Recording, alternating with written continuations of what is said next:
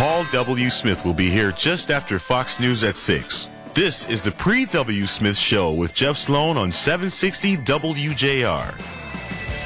All right, welcome to the Pre W. Smith Show this morning. Joining me as always, Kristen Kujawa, Mark Pastoria, Brian Morton.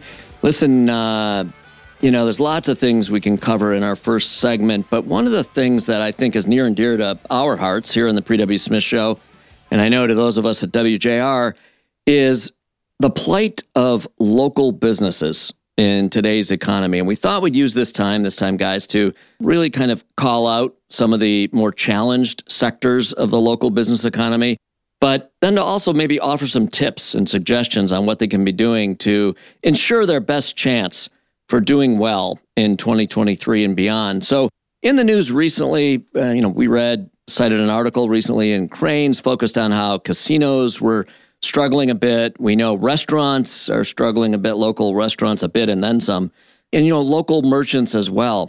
And they're struggling because during the pandemic, there was a lot of change in consumer behavior.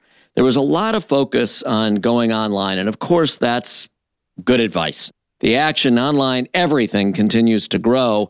And who can argue with putting an emphasis and focus on taking your business online, whether that be literally doing your selling, meeting your customers online and engaging in sales, like an e commerce site, for example, or whether it be using online to do your advertising, or whether it be some other form of online engagement, it is no question about it where a lot of the action is going these days. But still, consumers seek one thing most specifically, and then another thing I think secondarily, as it relates to local business, in particular, a brick and mortar version of a local business. So, what are those things?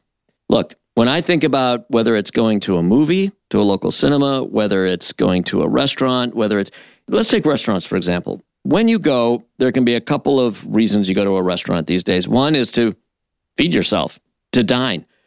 But inherent in what drives a lot of people to a restaurant is the experience associated with being at that restaurant.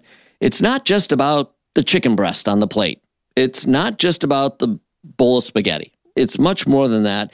And business owners who are attending to a local clientele at a local business, again, and this applies to a local merchant, a shopping experience, you really need to focus on experience these days if you want to continue to stay in business as a local business. Customer service falls into that experience. Okay, so that's the second thing. Oh, that was the second highlight. thing. That's very Oh, good. okay. I'm going to put it in this. I'm going to put it in broader terms, though. Okay. Beyond experience, I think the second most important thing, and maybe one could argue they're even in reverse order. They're both critically important as it relates to survival in local business.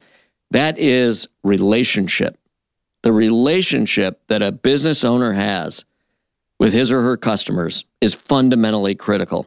Many people do business at local restaurants or local shops, again, whatever it may be, because they have a relationship with either the owner or the staff, the wait staff, etc. So it goes beyond simply the, in that respect too, the chicken breast on the plate or the spaghetti in the bowl. It's about the experience that one has by being at an establishment that that person loves and holds near and dear. And part and parcel of that, Kristen, to your point, is the customer service that that customer has with that particular establishment. So we wanted to just focus, you know, we can't do everything in a quick five minute segment, but we wanted to use this as an opportunity to just remind businesses out there that if you want to win today, if you want to compete not only against the other options in the local community, but most specifically, if you want to compete against the efficiency and convenience associated with anything online, focus on making it the greatest possible experience for your customers and focus on establishing, strengthening, and featuring your relationship that you have with your customers and that they have with you and your establishment. So, that was an important message as we kick off the year. It's like a PSA for small businesses. Yeah. I love it. No, you're right, Jeff. I mean, for as much as I shop online, there is nothing better than good customer service.